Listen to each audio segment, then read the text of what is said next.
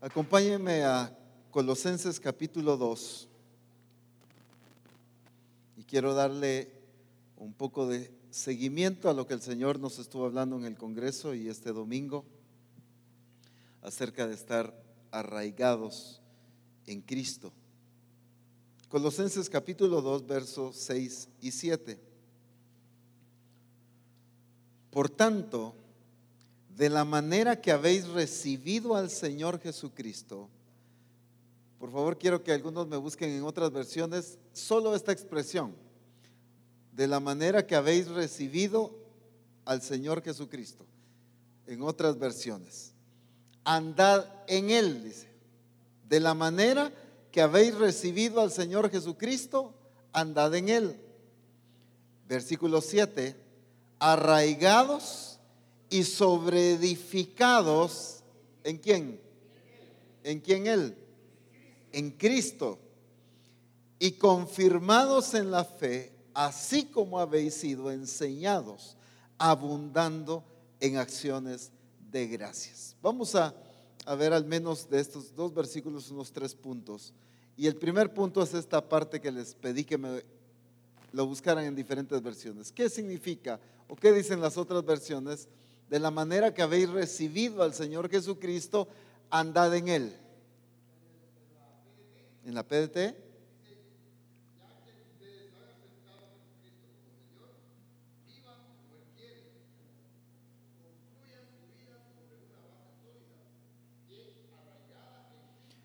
Ya que ustedes han, ¿cómo dice? Han aceptado, no, han aceptado a Jesucristo como Señor. Miren esta parte, me encanta. Vivan como Él quiere. ¿Qué dice esa versión? Solo esa parte.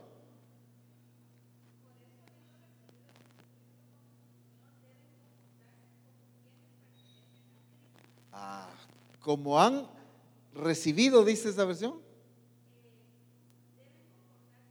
En la parte anterior, que han recibido al Señor Jesucristo. Habiendo recibido al Señor Jesucristo como su Señor, ¿qué tienen que hacer? Comportarse como quien qué? Como quien pertenece al Señor. Pongan atención a estas explicaciones que las diferentes versiones nos ayudan a entender mejor. ¿Qué dice esa versión?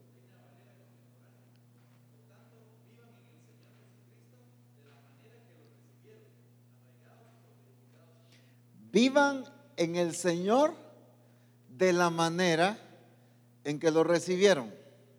Ok, una última más. ¿Quién? Por acá.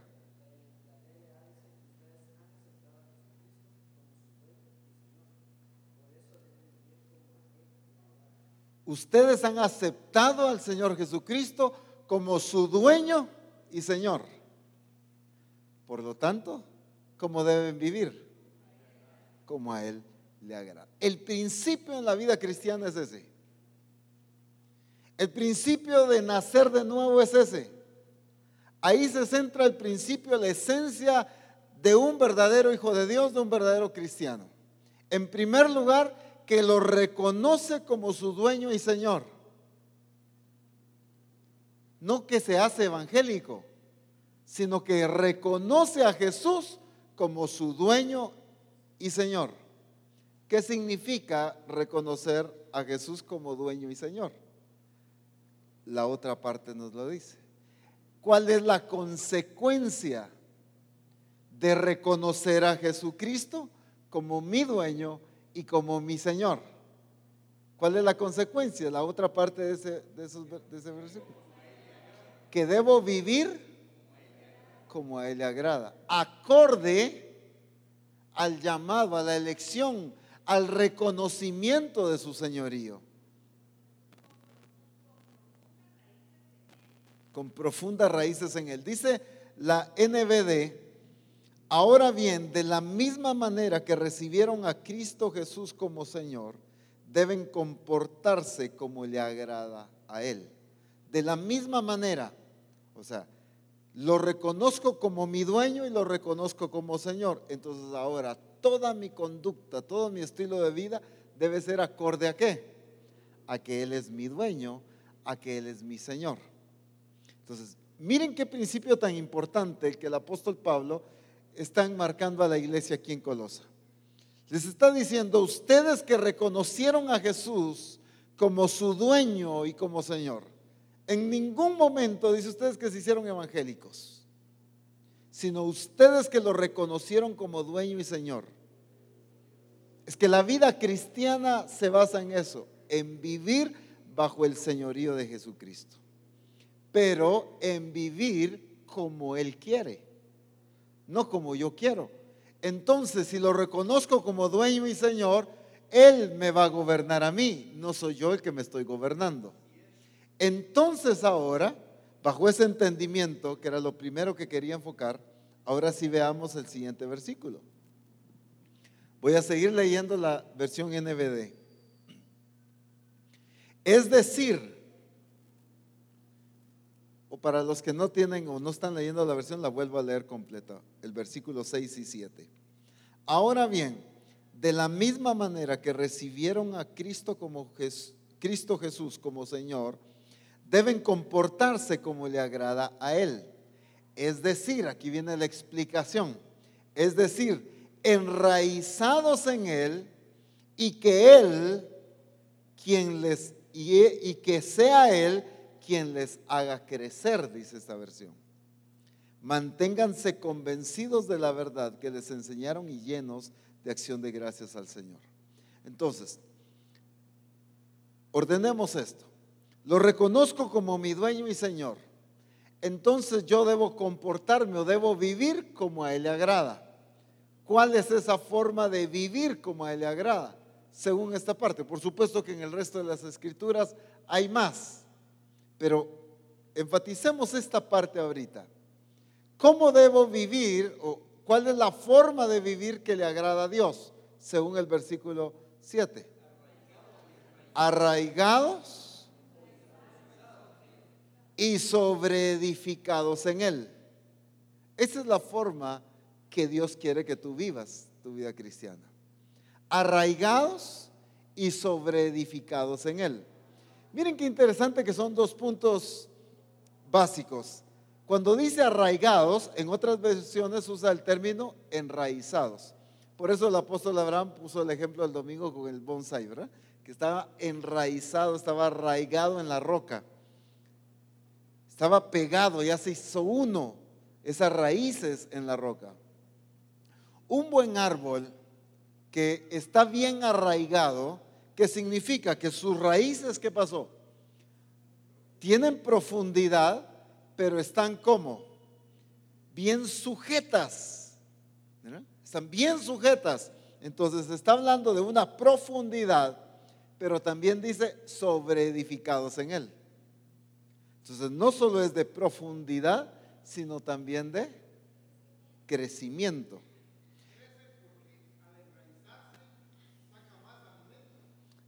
Eso es, ese es el punto de la raíz, por ahí vamos a llegar ahorita. Entonces, veamos estos dos principios fundamentales que el Espíritu Santo nos está enseñando. Vuelvo a resaltar esto porque quiero que esto quede claro como consecuencia de... Nosotros reconocemos a Jesús como el Señor de nuestras vidas.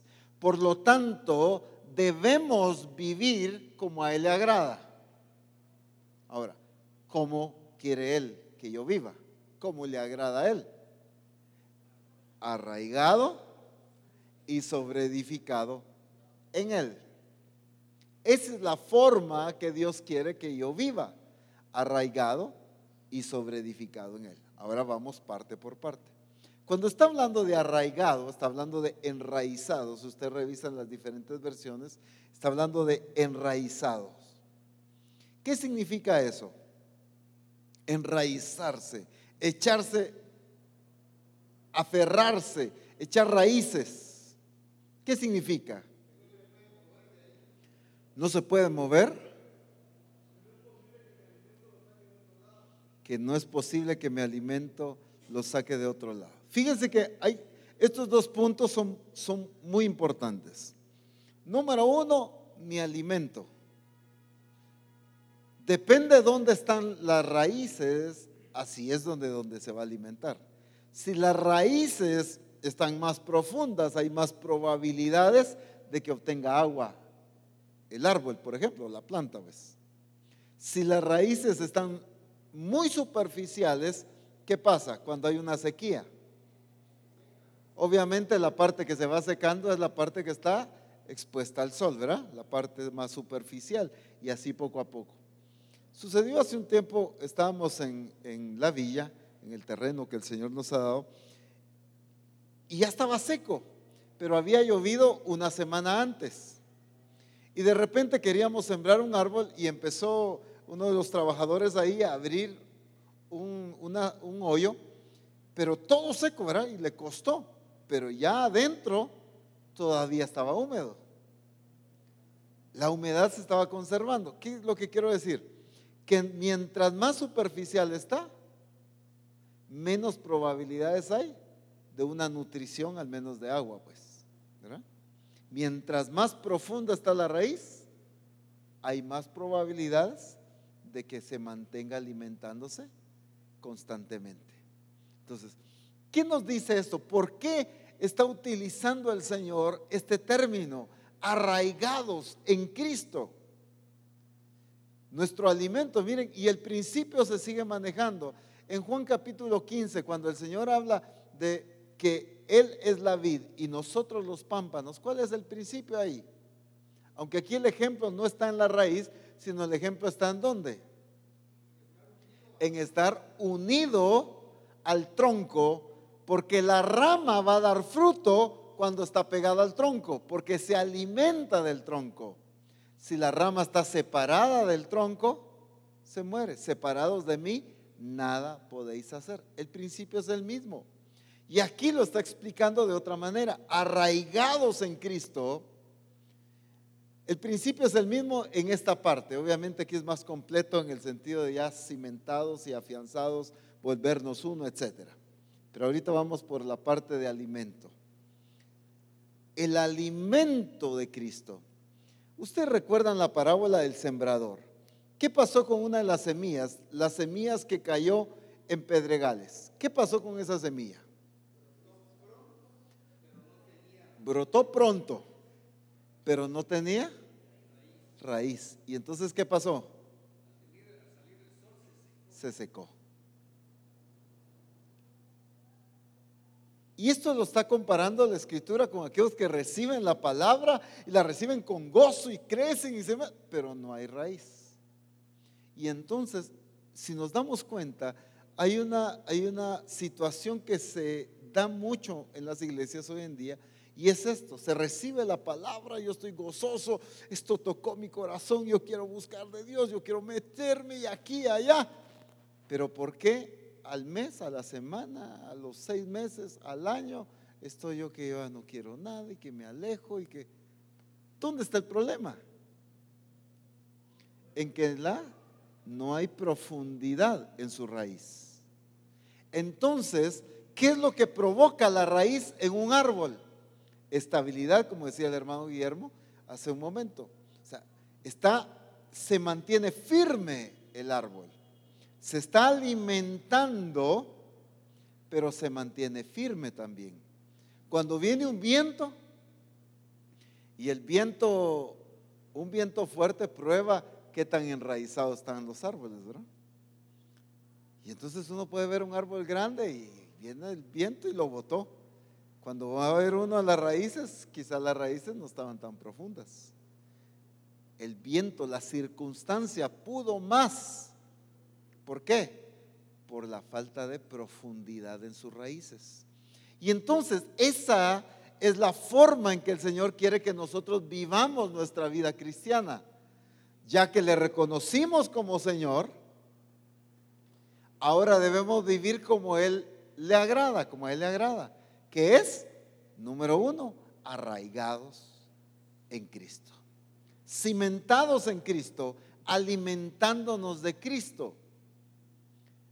Es que si tú no te alimentas constantemente, permanentemente de Cristo, entonces no vas a producir fruto.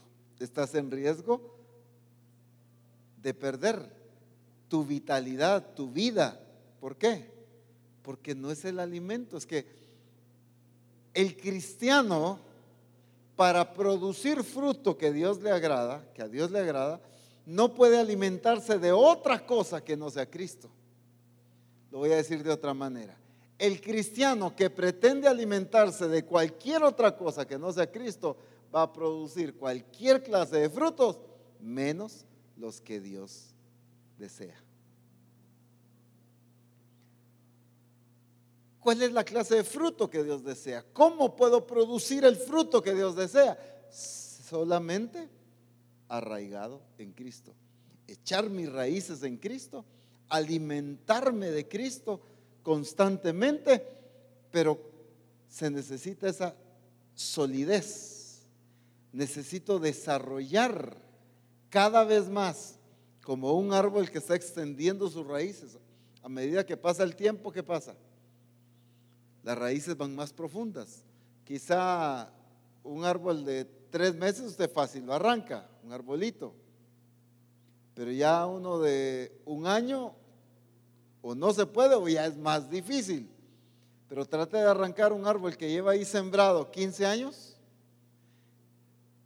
Y si no es con tractor, usted no lo, no lo arranca, pues. Porque mientras más pasó el tiempo, hubo un proceso natural en el árbol de enraizarse más.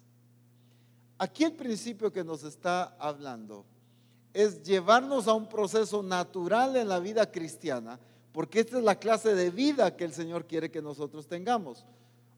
El proceso natural en el cristiano es que a medida que pasa el tiempo está más enraizado en Cristo, más enraizado en Cristo más enraizado en Cristo, más enraizado en Cristo. A medida que pasa el tiempo, es más capaz de soportar cualquier circunstancia porque su fe cada vez está más firme en Cristo. El asunto es, ¿qué es lo que pasa con aquellos cristianos que ya llevan 15, 20 años en el Evangelio? Y una circunstancia los bota y los mueve y ya no quiero, y ay, ¿por qué? ¿Dónde está el problema? El problema no está en la palabra de Dios, el problema no está en el Evangelio, el problema está en que pasó el tiempo y ellos no se enraizaron cada vez más. No cumplieron, voy a decir así, si la palabra, si alguien me dio una palabra mejor, no cumplieron su proceso natural, normal en su vida cristiana de cada vez estar más arraigados en la persona de Cristo no han, desarrollado su capacidad de afirmarse en Cristo. Por eso es que el apóstol Pablo cuando predicaba, él enfatizaba mucho para que su fe no esté fundamentada en sabiduría de hombres, sino en el poder de Dios. ¿En dónde enfatizaba él su accionar ministerial? En dónde la gente iba a estar fundamentada. Él cuidaba mucho que la gente no estuviera fundamentada en conocimientos, en palabras, sino que la gente se fundamentara en la persona de Cristo, en su naturaleza, en su gloria, en su poder. Y eso es lo que pasa. Eh, miren cuántos ejemplos. Ustedes recuerdan el ejemplo cuando el Señor al final de el mensaje que dio en el monte acerca del reino de Dios pone el ejemplo del del prudente y del insensato. El prudente dice que edificó su casa sobre la roca. Vino la lluvia, vinieron los vientos, soplaron o pegó el río, ¿qué más? Todas las circunstancias que la... Y la casa se mantuvo firme. Pero vino el insensato y ¿qué hizo? Edificó su casa sobre la arena. Los dos edificaron, la diferencia fue el fundamento. Y este vino lo mismo, vinieron las mismas circunstancias, pero aquí la obra de este no permaneció. ¿Dónde estaba el problema? En el fundamento. En la escritura se nos hace tanto énfasis en el fundamento, en fundamentarnos en Cristo. ¿Por qué? Porque el mismo Evangelio no nos hace una ilusión de que cuando yo vengo al Evangelio, cuando yo vengo a Cristo, no me va a pasar ningún problema. No voy a enfrentar ninguna circunstancia, todo va a ser color de rosa. Eso es una mentira. Porque es necesario las circunstancias para madurar mi fe, para crecer, para perfeccionarme. Pero la gran diferencia entre el que sale victorioso, más maduro, sólido, perfeccionado, o el que quedó todo desbaratado, ¿dónde estuvo la diferencia? Fíjese que tanto en la casa sobre la roca como en la casa sobre la arena, sopló el mismo viento y cayó la misma lluvia, fueron las mismas circunstancias. ¿Cuál fue el problema? El fundamento, la firmeza de su fundamento.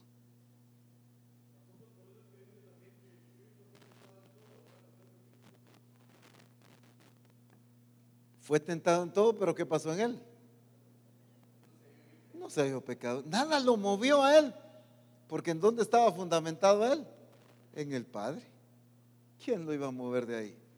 Estaba bien afianzado, bien afirmado, bien arraigado en el Padre. Vine a decir lo que me envió a decir. Vine a hacer lo que veo hacer al Padre. La voluntad de Él es mi comida. Él estaba bien afianzado, bien arraigado en el Padre. Ahora, ahí está la diferencia en la vida cristiana. Y por eso es que dice, ustedes que reconocieron a Jesús como el Señor y dueño de sus vidas, vivan como Él quiere. Vuelvo a hacer la misma pregunta. ¿Cómo es que Él quiere que tú vivas la vida cristiana? Arraigado en Cristo. Arraigado en Cristo alimentándote de Cristo, pero cada vez más afianzado, afirmado, sostenido, volviéndote uno en Cristo Jesús. Y ahí está la diferencia. Ahí está el problema entre las circunstancias, cuando me tambalea esto, cuando me mueve, cuando es que yo me siento que caigo, que ya no aguanto, que el problema viene y ya no soporto, yo no sé qué hacer. ¿Dónde está la diferencia? Ah, pues usted porque no, no ha vivido las circunstancias que yo estoy viviendo. Usted porque no le está pasando lo que a mí me ha pasado. El problema no es en la clase de viento, ni de lluvia, ni de tormenta que podemos experimentar. La diferencia la hace el fundamento en el cual nosotros estamos afianzados. Que también estamos enraizados en Cristo. Y por eso aquí hay un énfasis. Arraigados y ahora sobreedificados en Cristo. Ahora, si seguimos en el concepto de arraigarnos, ¿qué es lo que pasa con las raíces? Usted llega a un bosque, un jardín, lo que sea, y usted encuentra un árbol muy lindo, frondoso, quizá produciendo fruto, lo que sea. Pero ¿qué característica tienen las raíces?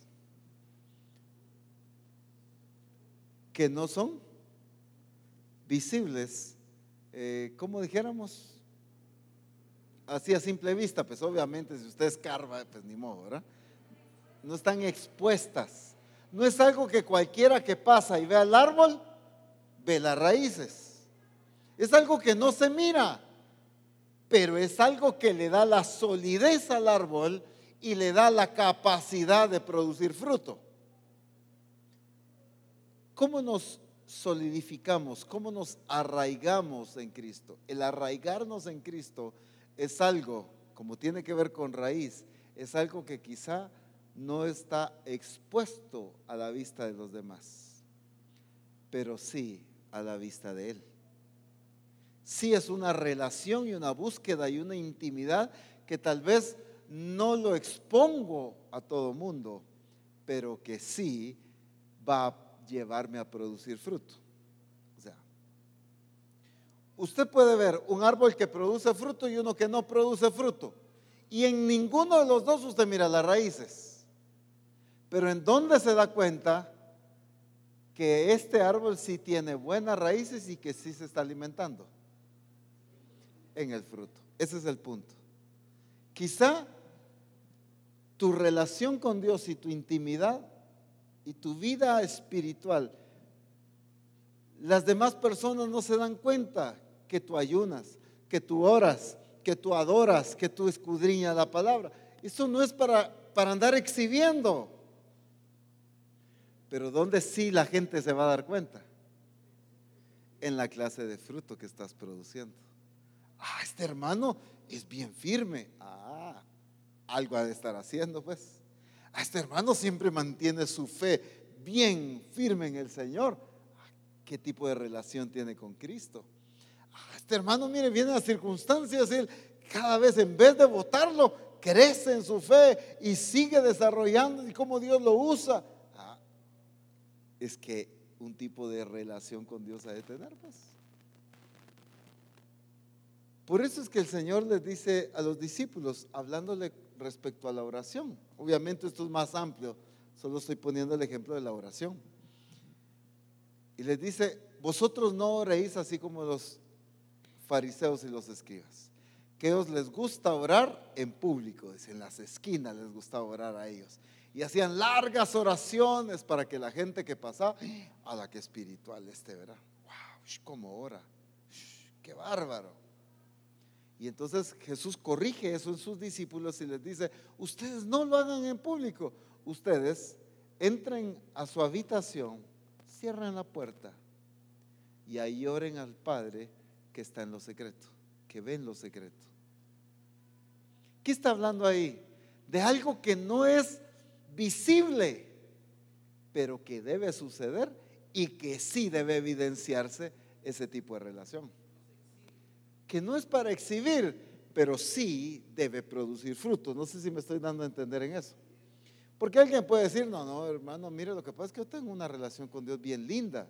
Lo que pasa es que yo no quiero echarme color aquí, pues. Pero mire, igual de frío. Nunca me meto, nunca crezco. Entonces, eso es ficción, pues. Me, estoy dando a entender. ¿En dónde se va a notar que tú realmente estás enraizado con Cristo. No en que todo el mundo diga, a la que vida de oración el hermano. Wow, cómo lee. ¿En dónde se va a notar? En la calidad de fruto que estás produciendo. Fruto de tu transformación. Fruto de tu entendimiento. Fruto de tu manera de hablar. Fruto de tu manera de comportarte fruto de cómo ser un buen esposo, una buena esposa, un buen hijo, un buen padre, en fin, etcétera. Fruto de tus acciones. Ah, no, esta persona, ¿cómo está creciendo en el Señor?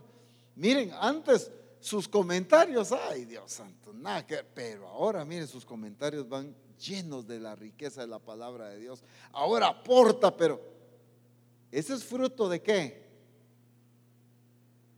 ¿De qué hay? Ah, tal vez no es algo que lo haga frente a todos, pero sí debe evidenciarse a todos. El apóstol Pablo le dice a, Timoteo, para que tu aprovechamiento sea manifiesto a todos. Le estaba mandando a Timoteo a tener una intimidad y una relación con Dios, pero que todos los demás deberían de recibir el beneficio de su búsqueda, pues. Y todos nosotros necesitamos recibir el beneficio de tu búsqueda con el Señor, de que estás arraigado, de que estás eh, cimentado en Cristo, de que te estás alimentando en Cristo. Ahora, el otro punto, sobre edificados, arraigados y sobre edificados. Ya dijimos que arraigados tiene que ver con alimento, pero también tiene que ver con eh, fundamento. Y dice la escritura que nadie puede poner otro fundamento que el que ya está puesto, que es Jesucristo. O sea, estamos hablando de arraigarnos en Cristo Jesús. Ahora, sobreedificados. ¿Qué tiene que ver con la palabra sobre edificados. Si ustedes recuerdan,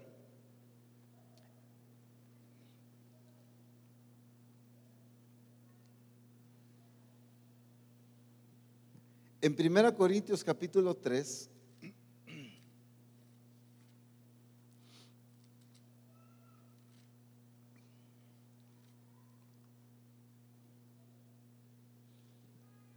Voy a leer desde el 11 para entendamos bien. Primera Corintios 3:11, porque nadie puede poner otro fundamento que el que está puesto, el cual es Jesucristo. No existe otro ni nadie puede poner otro fundamento. Y sobre este fundamento, alguno si alguno, perdón, y si sobre este fundamento alguno edificare oro, plata, piedras preciosas, madera, heno, hojarasca, la obra de cada uno se hará manifiesta porque el día la declarará, pues por el fuego será revelada y la obra de cada cual sea cual sea, el fuego la probará. Si permaneciere la obra de alguno que sobreedificará, que sobreedificó, recibirá recompensa. Si la obra de alguno se quemare, él sufrirá pérdida ¿Cuál es la diferencia aquí? Aquí se nos pone algunos ejemplos. Oro, ¿qué más? Piedras preciosas, heno, hojarasca, madera, en fin. El fundamento es Cristo, pero ahora estamos hablando de la importancia de sobreedificar. Pero esa es responsabilidad de quién? Porque dice, cada uno mire cómo sobreedifica. Ah, es que alguien puede decir, es que yo no estoy así tan maduro porque mire pues el pastor sí que no hace su tarea pues. O porque el discipulador, o porque mire los hermanos de la iglesia, o porque mire quien sea. Pero aquí la responsabilidad es, mire cada uno cómo sobreedifica. El fundamento es Cristo y mi responsabilidad es qué? sobre edificar. Significa que yo voy a construir algo, pero cualquier cosa que yo construya, dice el fuego, la probará. Lo mismo que el que edificó sobre la roca y lo mismo que el que edificó sobre la arena. La obra de los dos fue probada. La diferencia fue la que permaneció y la que no permaneció. Lo mismo es aquí. La obra, ya sea con oro, ya sea con eh, piedras preciosas, o ya sea con madera o con heno, la obra va a ser probada. Pero, ¿cuál va a ser la diferencia? Lo que va a permanecer y lo que no va a permanecer.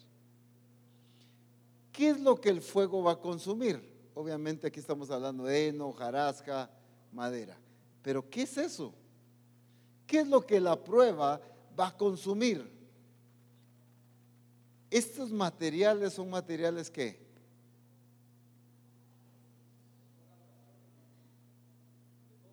de poca duración, eh, quizá de como tipo desechables, pues, ¿verdad? Sí, son blandos que no resisten. Son muy comunes, no, tienen la capacidad de resistir. Son deficientes. Ahora establezcamos un principio. Todo lo que viene de Dios es deficiente. Entonces aquí no puede estarse refiriendo a las cosas que son de Dios. ¿Verdad? Mientras que, por ejemplo, el oro, mientras más se pasa por el fuego, ¿qué pasa? Más se purifica. Y entonces, ¿qué es lo que habla Santiago? Hermanos míos, tened por sumo gozo cuando os halléis en diversas pruebas. ¿Por qué? ¿Cuál es el propósito de la prueba? Producir qué? Paciencia y tenga su obra perfecta la paciencia en que os halléis perfectos y cabales. Que no os haga falta nada. Entonces, ¿de qué está hablando? ¿Cómo voy a edificar mi vida? Esa es mi responsabilidad. Edificar, sobre edificar sobre el fundamento. Quiero que este punto quede muy grabado en mi corazón, en, en nuestros corazones, y por eso lo repito una y otra vez. Reconocimos a Jesús como el Señor de nuestra vida. Ahora vivamos como a Él le agrada. ¿Cómo le agrada a Dios? Lo voy a preguntar de otra manera. ¿Cómo quiere Dios que tú vivas después de que le reconociste a Él como Señor y dueño de tu vida? ¿Cómo quiere Dios que tú vivas? Arraigado y sobreedificado. Esa es la clase de vida que Dios quiere. Todo lo demás no es la vida que Dios quiere. Aunque yo le llame, así vivo yo mi vida cristiana. Así vivo yo el Evangelio. Sí, pero no es la forma en que Dios quiere, ¿ves? Porque aquí dice que la forma en que Dios quiere es que yo viva mi vida arraigado y sobreedificado en Cristo. Todo es en Cristo. Mi alimento, mi fe, mi fortaleza. Miren, hay tantas expresiones en la escritura respecto a esto. Dice castillo fuerte. ¿Qué está hablando ahí? Mi refugio. ¿En quién confiaré? ¿De qué está hablando? De la firmeza de estar parado en el Señor. Pero el cristiano no entiende que su vida cristiana debe estar fundamentada en Cristo. Y entonces repercute en debilidad, inestabilidad. Pero también el problema es cuando no hay desarrollo. Quizá puede tener profundidad de raíz y alimento y alimento y alimento y alimento. Y yo quiero que me den y quiero oír palabra y quiero que me estén alimentando y me gusta oír palabra de Dios, pero nunca me propongo sobre edificar mi vida. Es responsabilidad del que está arraigado alimentarse, sí. Buscar alimentos, sí. Las raíces, no sé si el término sea, ¿cuál será el término correcto? Extraer lo voy a decir así muy chapín y muy corriente, chupar pues, ¿verdad? No sé cuál es el término correcto. Cuando está absorbiendo el alimento, el líquido, ¿verdad? Es irresponsabilidad de la raíz. El que está arraigado tiene responsabilidad de absorber, tiene responsabilidad de alimentarse. Pero muchos nos quedamos solo con esa etapa, alimentándonos y alimentándonos y comiendo y comiendo y comiendo cuando tenemos que proponernos a sobreedificar.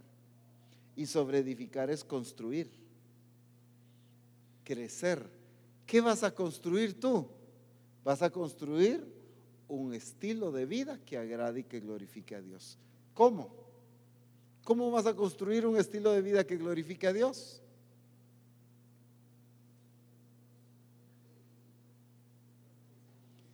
Profundizando más en él, pero hablemos de acciones. ¿Qué sería una forma de construir un estilo de vida que glorifica a Dios? Poniendo en práctica lo que aprendo. Vayamos más concreto. Leyendo la palabra, sí. Siendo un modelo en lo que ha aprendido. Perfecto. ¿Qué más? ¿Cómo? Como vivo en mi casa. Exactamente.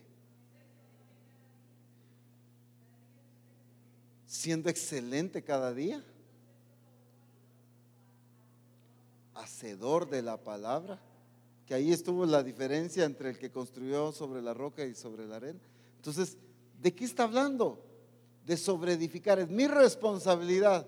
Es que ¿No se han dado cuenta que en la vida cristiana hay muchos que todo el tiempo se alimentan y les gusta alimentarse, pero nunca crecen espiritualmente?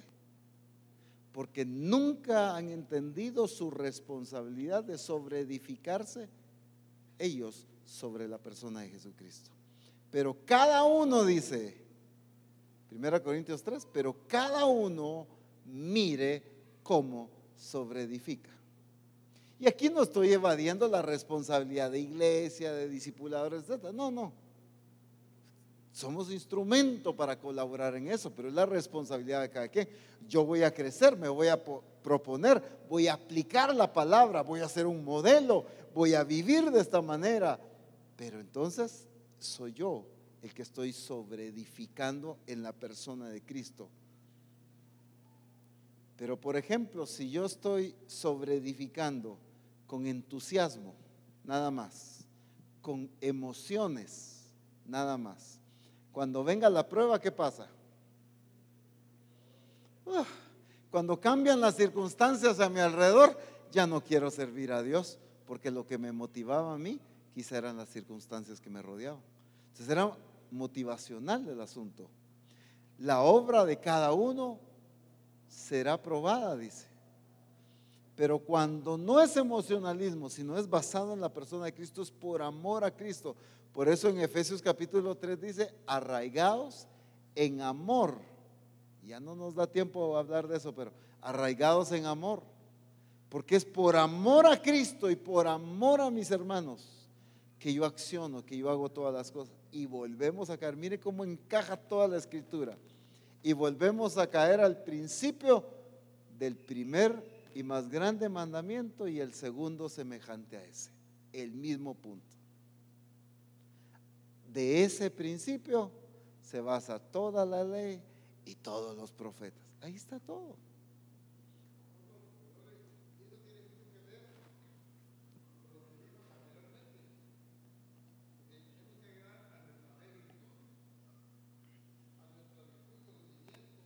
Así es. ¿Qué estamos haciendo ahí? Edificando No caeréis jamás. ¿Por qué? Porque edificaron en quién? En Cristo. ¿Se están alimentando de quién?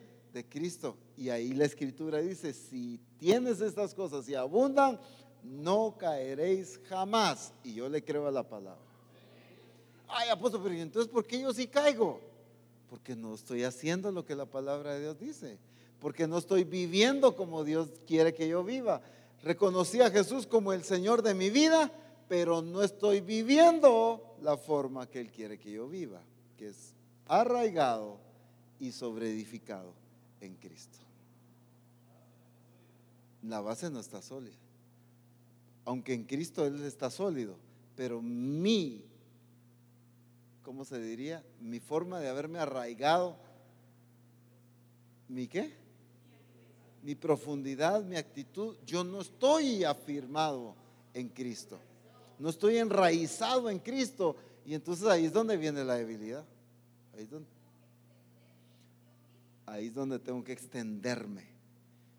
Es que el fundamento de Cristo, ¿qué capacidad creen ustedes que tiene para edificar?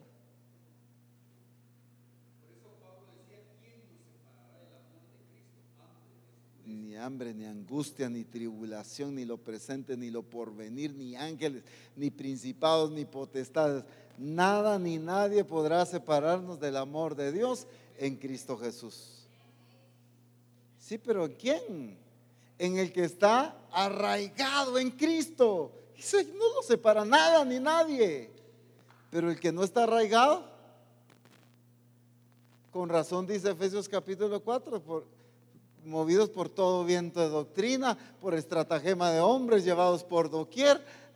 ¿Por qué? Pero si yo ya recibí a Jesús, pero sí, pero no estoy arraigado, ni es sobreedificado. Miren cómo van encajando todas las cosas con lo que el Señor nos está hablando. Así que creo que se va a quedar en tu vida continuo, ¿verdad?